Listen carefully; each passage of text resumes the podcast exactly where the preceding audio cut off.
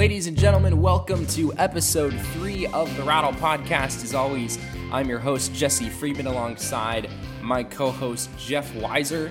And Jeff, this Arizona Diamondbacks team has had arguably their best week of the season over these last uh, seven days since we recorded our last show. The Diamondbacks have started a 10 game road trip with a 6 and 2 record.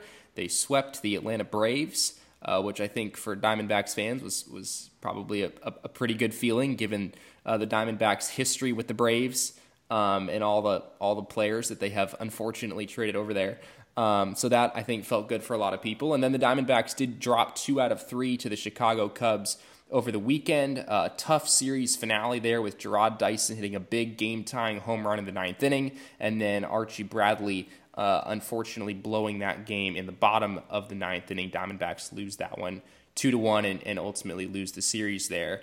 Um, but then the Diamondbacks go to, or headed, should I say, to PNC Park um, where they have so far, as we speak right now, have taken the first two games of the four game series there. Diamondbacks, as we speak, have won eight consecutive games at PNC Park, which is very impressive. I'm not sure exactly if there's anything to that, but for some reason, the Diamondbacks have, have fared very well in Pittsburgh as of late. And Jeff, you look at the standings right now, the Diamondbacks are tied for second place in the NL West division.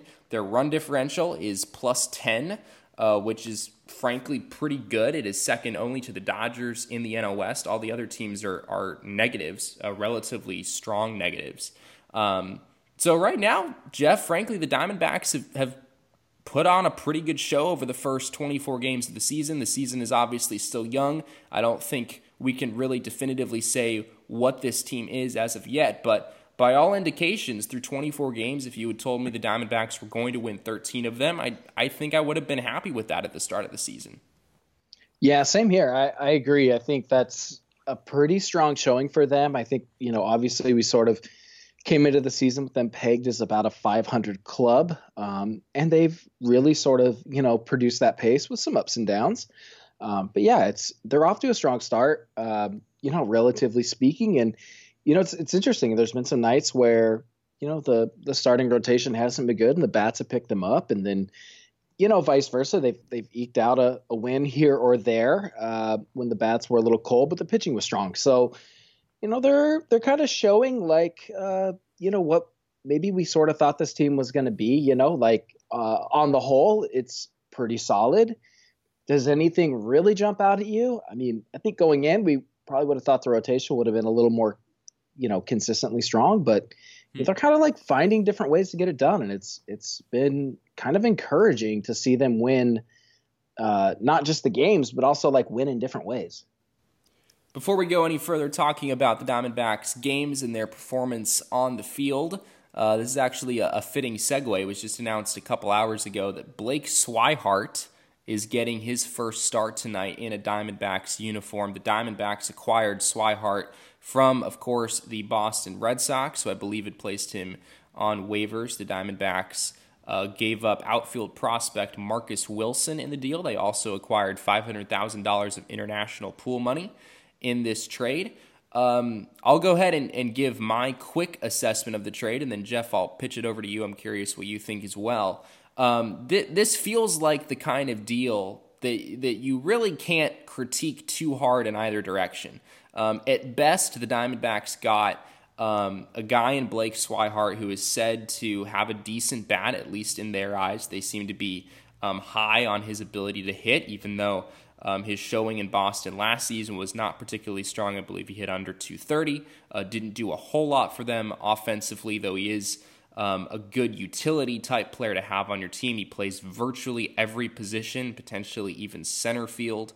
Um, so he can literally play just about anywhere on the diamond, which I think does have value in itself.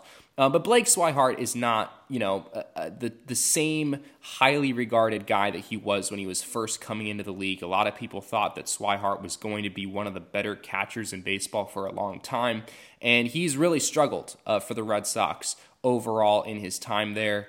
Uh, he's been up and down. His roles have, have changed a lot.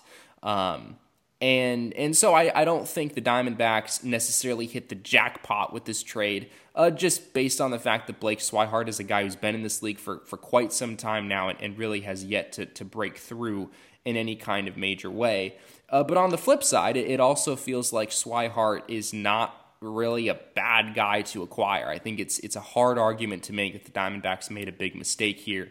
Uh, Marcus Wilson, I believe, ranks around uh, number 20 in the Diamondbacks farm system, or at least he did. Um, so by no means is is Marcus Wilson one of the or was he one of the Diamondbacks better guys in their system, but he was also um, uh, good enough to make the top 30. Uh, he had a he had a good season um, in low A a couple years back, really bursted on the scene, and then last year in high A uh, was not quite as good. Had an OPS under 700 uh, this season in a very small sample size for the Diamondbacks in Double A. Uh, he had an OPS of up over 800, so uh, big, small, very, very much a small sample size there. So it's hard to really evaluate that. But I don't think Marcus Wilson is necessarily the kind of guy you're going to uh, miss in a huge way. Um, necessarily, although he, he, definitely could surprise us down the road.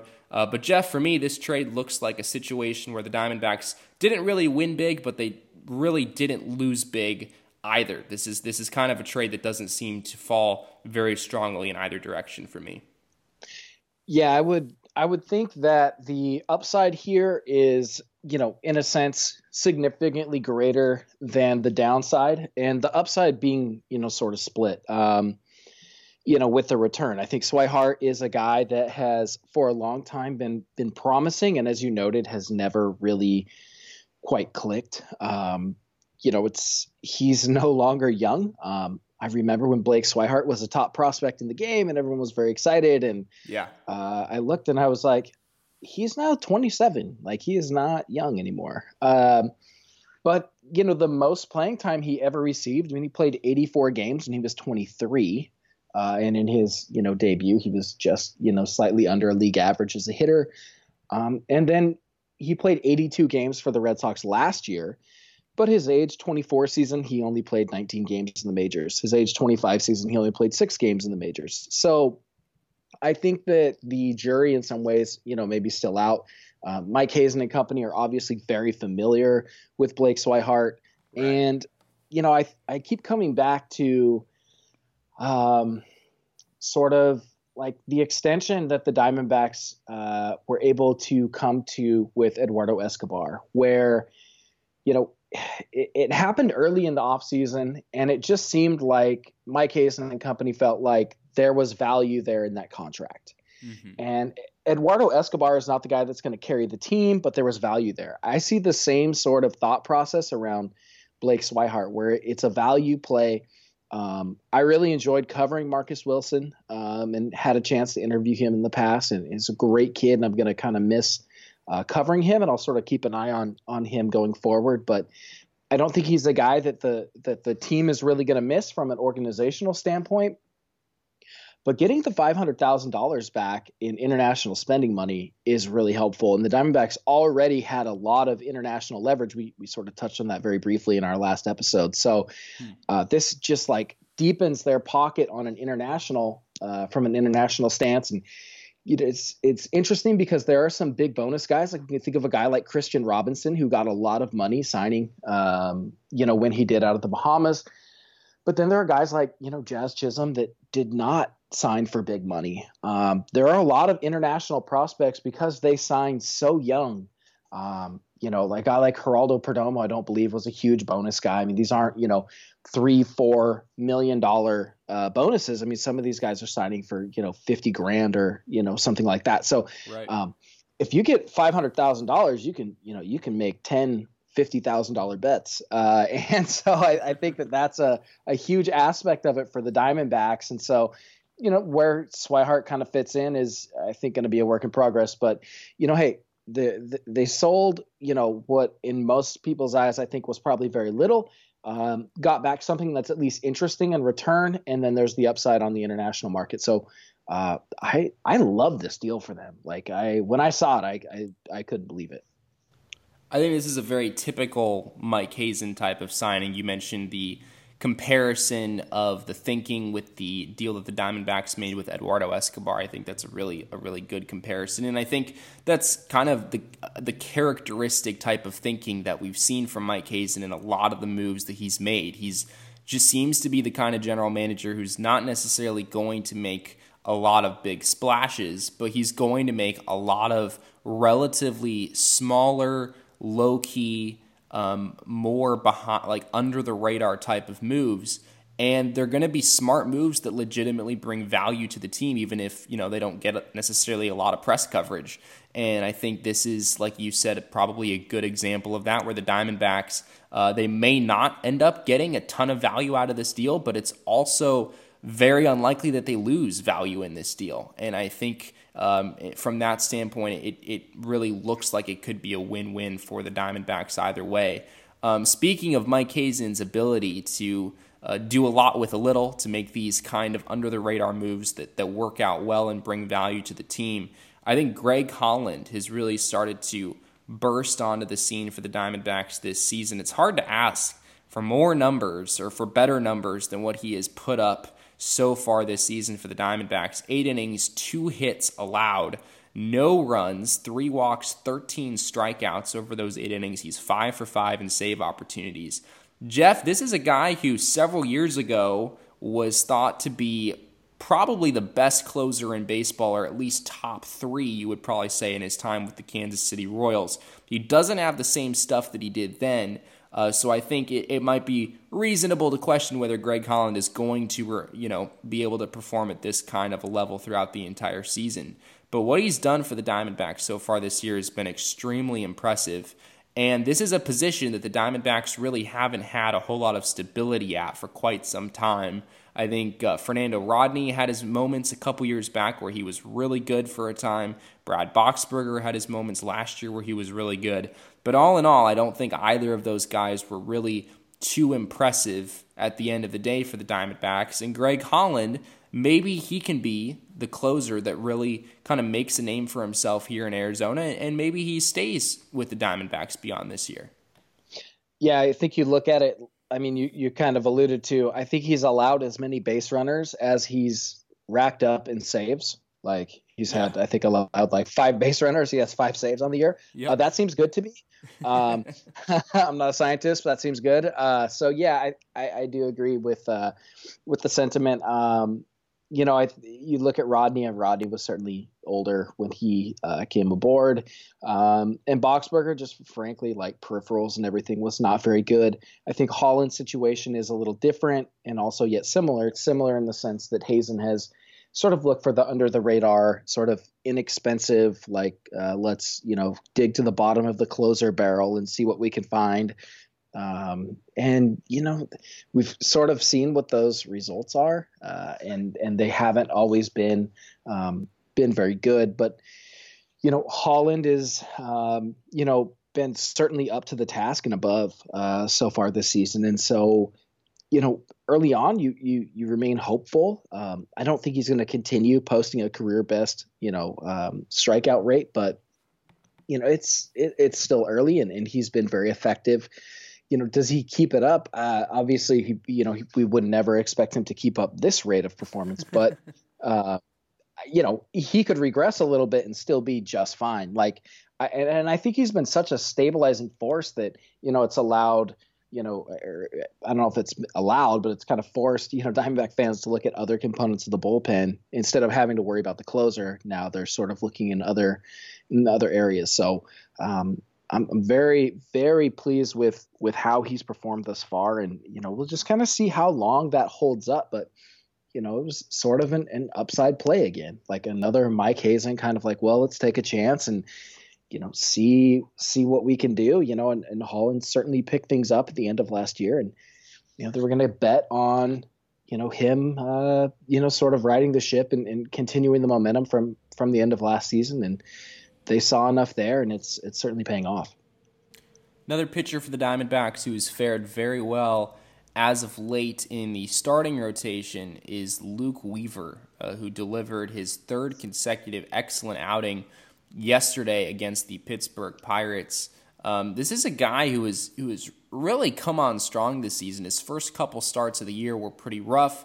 I don't think he made an excellent first impression with Diamondbacks fans, but he has very quickly rectified that. You look at the numbers now a 3.33 ERA, 119 WHIP, at least on the surface. Those numbers uh, look pretty respectable. And you look at the walk and strikeout numbers. He only has six walks this season over 27 innings. He has 31 strikeouts, a pretty good strikeout rate for Weaver here in 2019.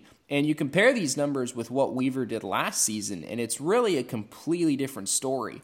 Uh, I believe his strikeout rate this season, I don't have the number in front of me, but I believe it was 27%, whereas last season it was at 19%.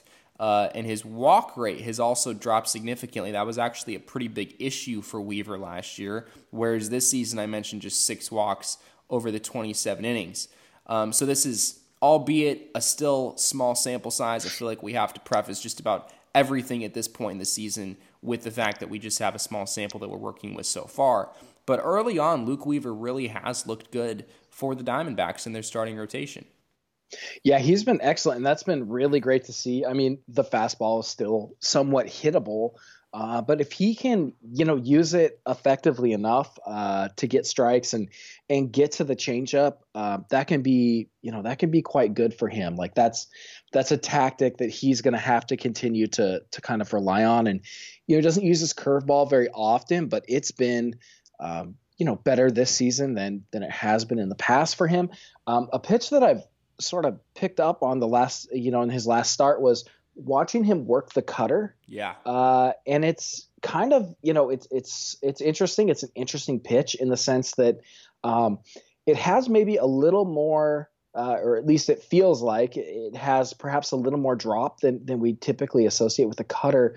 Um, and it it's sort of caught in that sort of like baby slider uh, you know, cutter sort of somewhere on that spectrum. Like, is it a true cut? I don't know. He can call it whatever he wants. Um, but it's working, and that's you know that's all we care about. So um, that pitch has been surprisingly good for him this year, and I wouldn't be I wouldn't be totally shocked to see him start to, you know, kind of you know continue mixing it in and maybe a little more frequently. But you know the the fastball is good enough, um, and if he can you know get guys to to foul off the first pitch or, or, take a first pitch strike and you know command the pitch well enough that it's it's not hurting him and allow him to get to you know specifically the changeup or even work in the curveballs, like he can be okay. Um, and I don't think he's ever going to be that guy that just you know mows everybody down and blows you away. But you know then you kind of like you're alluding to, you kind of look at the stat line and you're like man, he kind of snuck up on me. Like he's actually, you know, when you pile it up, it's like, wow, this is actually really impressive. And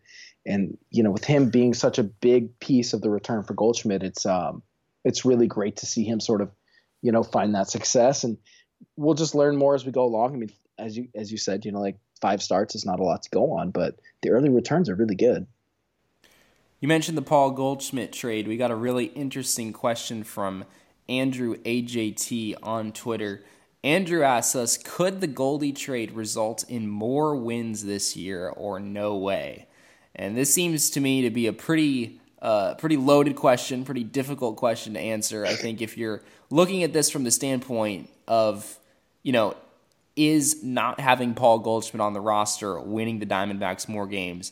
I think very clearly the answer is no. And, it, and, it's very hard to really ever make a case like that when you're talking about a superstar type player like Paul Goldschmidt. Mm-hmm. Um, eh, but but you also have to consider the flip side of you know Luke Weaver has been pretty good for the Diamondbacks. Carson Kelly um, has kind of taken a bit of a step back offensively. He's not necessarily getting a whole lot of uh, playing time every day quite yet for the Diamondbacks. Um, but I mean, you look at this deal long term, and before Goldschmidt had been extended with the St. Louis Cardinals, the thinking kind of was, you know, okay, the Cardinals have one year of Paul Goldschmidt, and the Diamondbacks get six years of Carson Kelly, and I believe it was five years of Luke Weaver. Um, and, and you look at it at the trade from that standpoint, and suddenly it looks like the Diamondbacks are doing pretty well.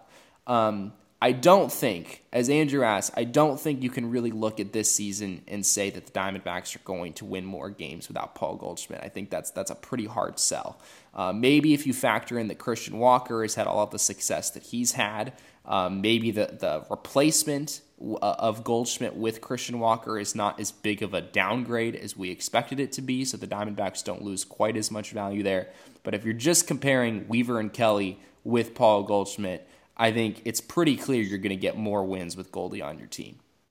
Yeah, I would agree, and I think the the the kind of elephant in the room with that is is roster size, right? So if you're locked in with 25 players, it's going to be really difficult to, um, you know, to sort of uh, make up the difference, if you will. If if Carson Kelly and Luke Weaver combined for the same uh, WAR figure at the end of the season as Paul Goldschmidt, I mean, you might look at that and say, oh, look, I mean, they were just as valuable. But you had to tie up two roster spots to do that instead of one. So right. there's, you know, almost no way uh, that this is, you know, going to work out, you know, in their favor in that regard. Um, and just sort of a, a straight um, summation of, of the value. But, you know, like Kelly has not been really good, but at the same time, this is actually also kind of the best he's ever hit in the majors. Uh, so I know the bar was extremely low, but um, you know, so I, you know, hopefully he can, you know, he can kind of continue to sort of find his find his groove, and um, you know, Weaver as we talked about, and you know, Andy Young is is is doing his thing down in uh in Double A. So um, no, unfortunately, I don't think it's going to be better. But as you mentioned, it might not be that much worse uh, if all goes well.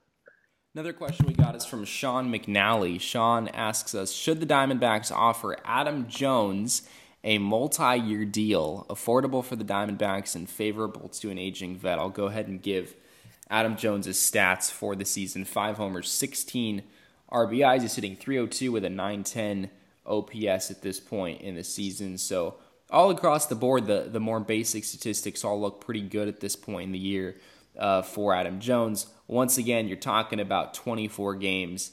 Uh, Jeff, at least from my standpoint on this one, I think it's really way too early to consider a contract extension of any kind with a guy who's only been on your roster for, frankly, about three weeks um, in the regular season. I don't think we really have a, a big enough sample to really see what kind of guy Adam Jones is at this point.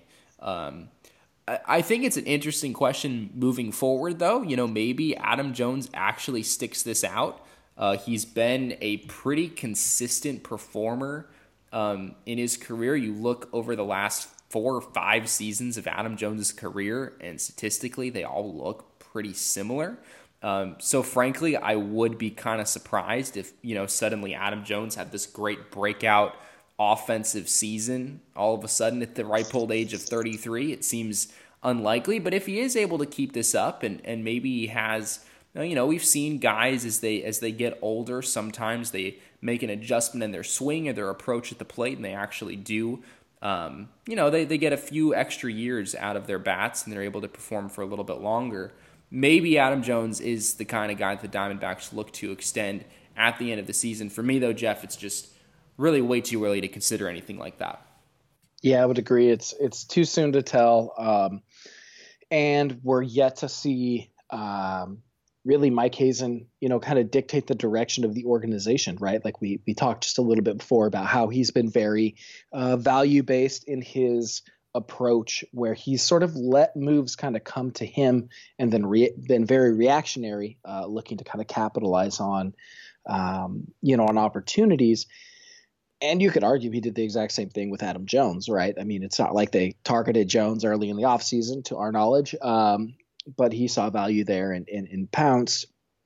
And so uh, we don't really know what direction they're going, and we just have to kind of keep in mind that you know there isn't a ton of value in locking up roster spots for you know a defined period of time for aging players. So you know, could they work something out? Sure. Uh, my best guess would be, you know, even in a good scenario, they wait until the offseason before approaching anything. And if they were to go that direction, you know, I would be surprised if there was anything more than a one year deal, uh, you know, waiting for Adam Jones because as the market showed, I mean, no one else, I mean, even if he continues to put up, you know, pretty strong numbers for Arizona, like I, I don't see anyone willing to come out and start bidding heavily for his services. So they'll certainly take a wait and see approach on this. Like this is uh this is this is something that they will probably play out for quite a long time. Uh, and there are just a lot of factors and a lot of variables before they'll even probably approach that decision.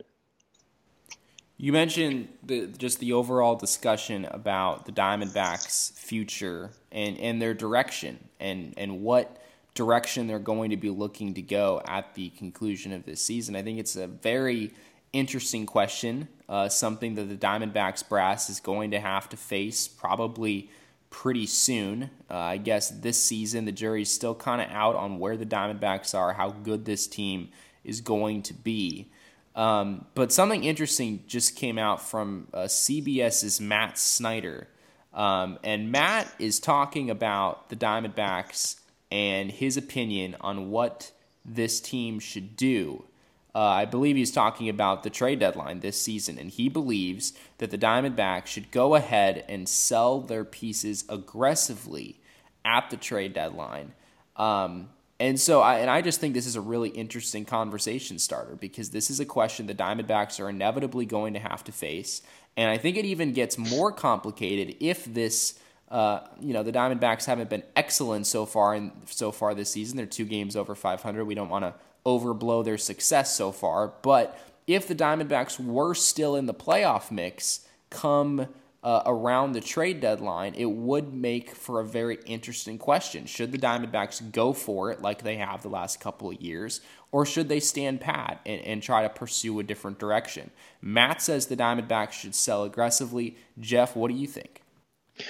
I mean, I, I do know, yeah, we, we sort of headed this direction um, in our last episode, and, and I, you know, I could think about sort of where Matt's coming from thinking about the Diamondbacks are loaded heading into the draft. They've got money to spend internationally.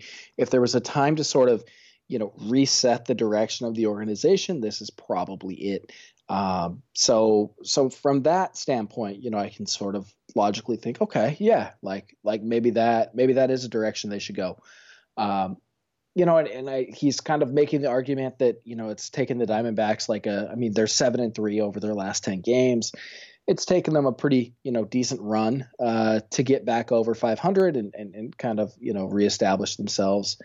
Um, you know, but I, I look at sort of some of their wins. Like they're not against bad baseball teams. Like the Pirates are not a bad baseball team. The Braves are not a bad baseball team.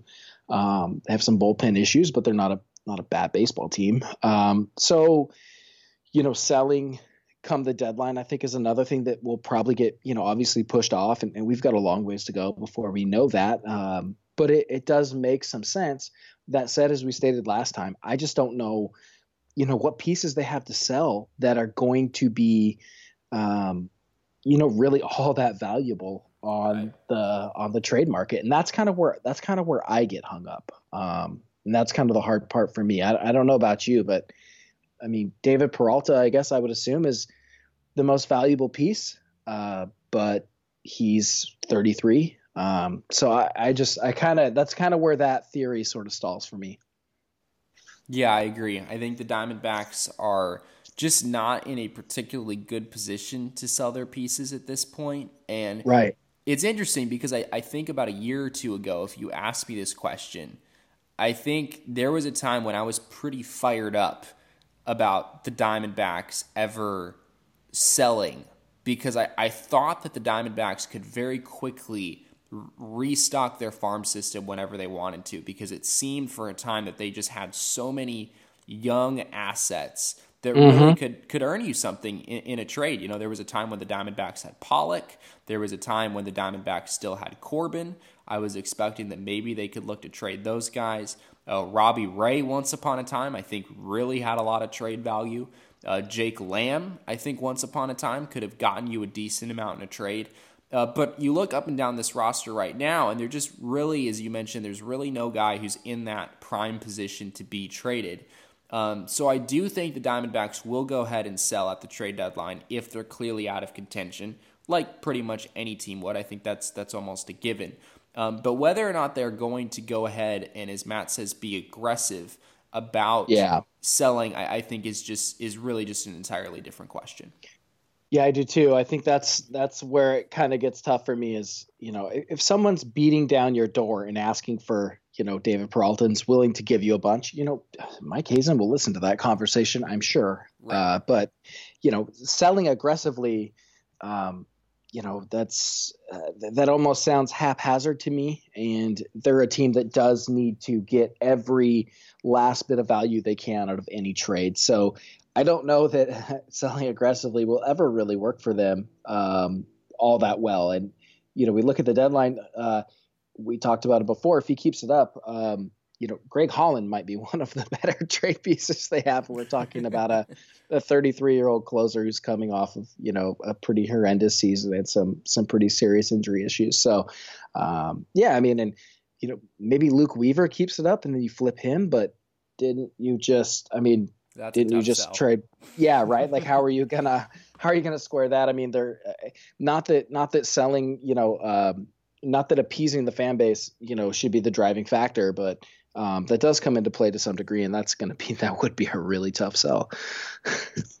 I think for the Diamondbacks, another guy who comes to mind uh, that I want to talk about real quick. And we have one more question to get to, which I'll get to in a moment. But before we get there, I want to talk briefly about Zack Godley um, who has a 6.67 ERA at this point in the season.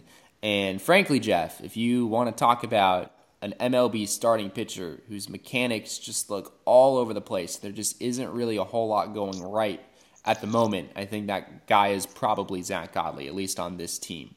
And um, this is a guy who, in the past, has had these kinds of issues where sometimes his mechanics just go out of whack.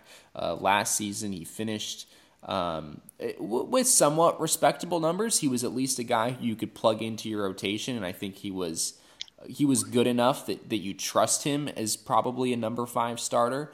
But with the performance that he's put forth so far for the Diamondbacks here in 2019, I think it might be time to start asking questions about if Zack Godley can actually stick in the rotation.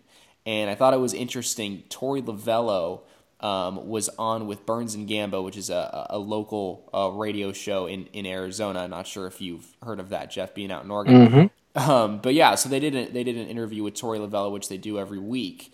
And one thing that I thought was interesting after they did the interview um, was they just talked about how when they asked Torey about Zack Godley, just how clear it was in his voice that he didn't seem all that confident about Zack and Zack's ability to stay in the rotation. And yeah. I think that's I think that's very telling because Torey is is very much known as the kind of manager who trusts in his guys, who is always going to put their best first, and he is always going to support them. Uh, potentially even too much is kind of the um, the opinion that a lot of people have about Torey Lovullo.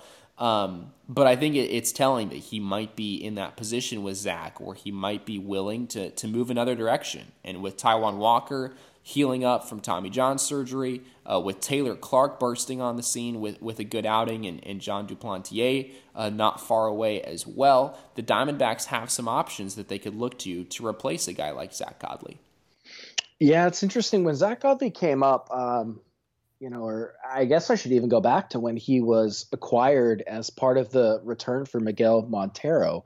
Um, it was just like, who who is who is that Godley?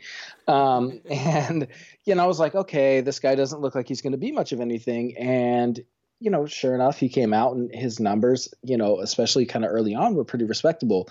Um, and so, you know, it seemed like, well, you know, maybe there's maybe there's something here. Um, but at the same time, he is a guy that throws a lot of balls. Uh, you know, he has always sort of hovered around um, 39 to 40 percent in terms of percentage of pitches that are strikes. And obviously, you know, there's such thing as throwing too many strikes. You don't want to be over the plate all the time. Um, but I also just kind of wondered, like, and I, I remember writing about this was like, what happens when guys just quit swinging right. at all the pitches that he throws out of the zone. And I think we've seen, you know, guys be more selective against him. And, you know, he, he could get a lot of, you know, swinging strikes at times on some pitches that, that weren't even close. I was like, you know, at some point, these guys are just going to quit swinging, like, especially in certain counts. If it's 2 2 um, in a count, like, what what are your what's your trust level that he's going to throw a pitch over the plate and strike you out looking like right. I don't know if it's me like I'm laying off. Um, and then it's three two, and then he has to make a pitch, and if that pitch is a bad pitch, he either walks you or it's a bad pitch the other way, and you know you do damage. So uh, I think the league has adjusted to him, and, and I haven't seen him have really any way to sort of adjust back. And you know, you, you mentioned the mechanics. I mean, he just kind of is who he is. I could see him getting pushed back to kind of a bullpen role again. Um, he doesn't have any options. You're not going to send him to the minors, so he's in kind of a tough spot where you know it's probably the bullpen. Um, you know, when Taijuan Walker comes back, and they're going to need to make some room. I mean, you can't keep Jon Duplantier down. You know, probably you probably don't want to keep him down all season. I don't know. Um, they'll probably try to really manage his innings. I, I don't think they probably want him throwing too much, but uh, I think the ice is getting thin for Zack Godley. Last question that we have from our listeners before we let all of you go here with this episode is from Joshua Lefferman, um, who asked something that we, we did touch on a, on a little bit last week, um, but I think it got even interesting, even more interesting this week. Josh asks us, "What's your opinion on our catching situation at the bigs, and who do you think should be our three guys or maybe two? Um, he suggests the idea of potentially dropping Alex Avila, who of course is currently um, on the injured list for the Diamondbacks. Um, so, first of all, I think this this question did get more interesting this week. We talked about it a little bit last week um, on the show, but with the acquisition of Blake Swihart, um, I thought it was very very funny when the acquisition was first made because all of Diamondbacks Nation was going crazy over the fact that they had four catchers on their roster. a lot of people were already giving them flack uh, for having three catchers on the roster, and add a fourth just seemed very outlandish. Um, and the Diamondbacks, to clarify on that point, the Diamondbacks plan to use Blake Swihart not in a catching uh, role. They plan to move him around in the outfield, potentially around on the infield a little bit as well. I believe tonight he's getting the start in right field for the Diamondbacks. Um, so I think it's very unlikely you see Blake Swihart doing any catching, at least not anytime soon. Um, but uh, this is a, an interesting uh, question that Josh brings up. Uh, nonetheless, I think you could make the argument that Blake Swihart is maybe a guy that the Diamondbacks want to bring back into a catcher's role uh, at some point in the future. I think the Diamondbacks are going to have to pick uh, maybe a couple of guys at some point. Um, and Jeff, I'll, I'll pitch it over to you. If you had to, you know, maybe pick two of these guys that the Diamondbacks have out of the four choices that we have on this roster, who do you think those guys would be? Yeah, I mean, I, I would still err towards towards kind of the upside, right? I mean, uh, I think we pretty much know what John Ryan Murphy is. He's a guy that is is a good framer um, and a good defender, and can run into a ball, you know, at times. But he's probably not someone you build around long term. Uh, Alex Avila is only here, you know, for this year, um, and probably that DL stay might end up being kind of lengthy on purpose. Um, yeah. You know, there, you know, baseball has a way of sort of working these things out, right? So.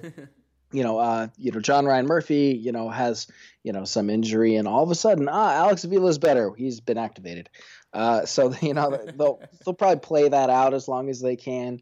Um, and so to me, it's it's still kind of Carson Kelly and, and probably eventually Blake Swihart and getting him back there. Um, you know, I saw today a leaderboard of of uh, pop times, which is the you know the time it takes for uh, a catcher to receive a pitch and get it down to second base on like a stolen base. And he was like, you know, Statcast had him measured with the third fastest pop time uh, this year. So I mean, wow. He's quick. You know, he can he can kind of he can do the catching things. Um, and I was looking quickly kind of at baseball Prospectus's uh, framing runs metric of, of pitch framing, and he hasn't had a lot of opportunities, but he's been above average there as well. Um, so I really think they're going to kind of move, you know, if it was me, I would kind of, you know, move that direction. Um, with Dalton Varsho, obviously not far away either. And so, you know, maybe long term that kind of becomes your three. Uh, with a guy like Swihart being able to play some other positions, um, Varsho is athletically definitely capable of playing some other positions. Uh, you know, Kelly is is pretty much locked into catcher, but um, I, I, think they'll probably you know being so value oriented, you know, and I, I guess this is the uh, the the value episode, uh, but being so value oriented, like maybe that's you know the direction they go because there's really no upside in Avila. Um, you know, any upside in John Ryan Murphy is just about gone. So I would expect, you know, longer term, you know, those three guys to really be in the mix. Big thank you across the board to Joshua, Sean, and Andrew for submitting questions to our show today. We really always appreciate it. You too, um, as our listener, you can always feel free to submit a question for our show either on Twitter or on Facebook. You can follow us on Twitter at, at the rattle az we're also on facebook at facebook.com slash once again the rattle az thank you so much for listening to this third 2019 episode of the rattle podcast. We really appreciate you tuning in. Uh, be sure to subscribe to our show on itunes or iheartradio or spotify or pretty much anywhere you can find a podcast you can find the rattle podcast there as well thank you once again so much for listening and we'll be back next week with more on the Arizona Diamondbacks.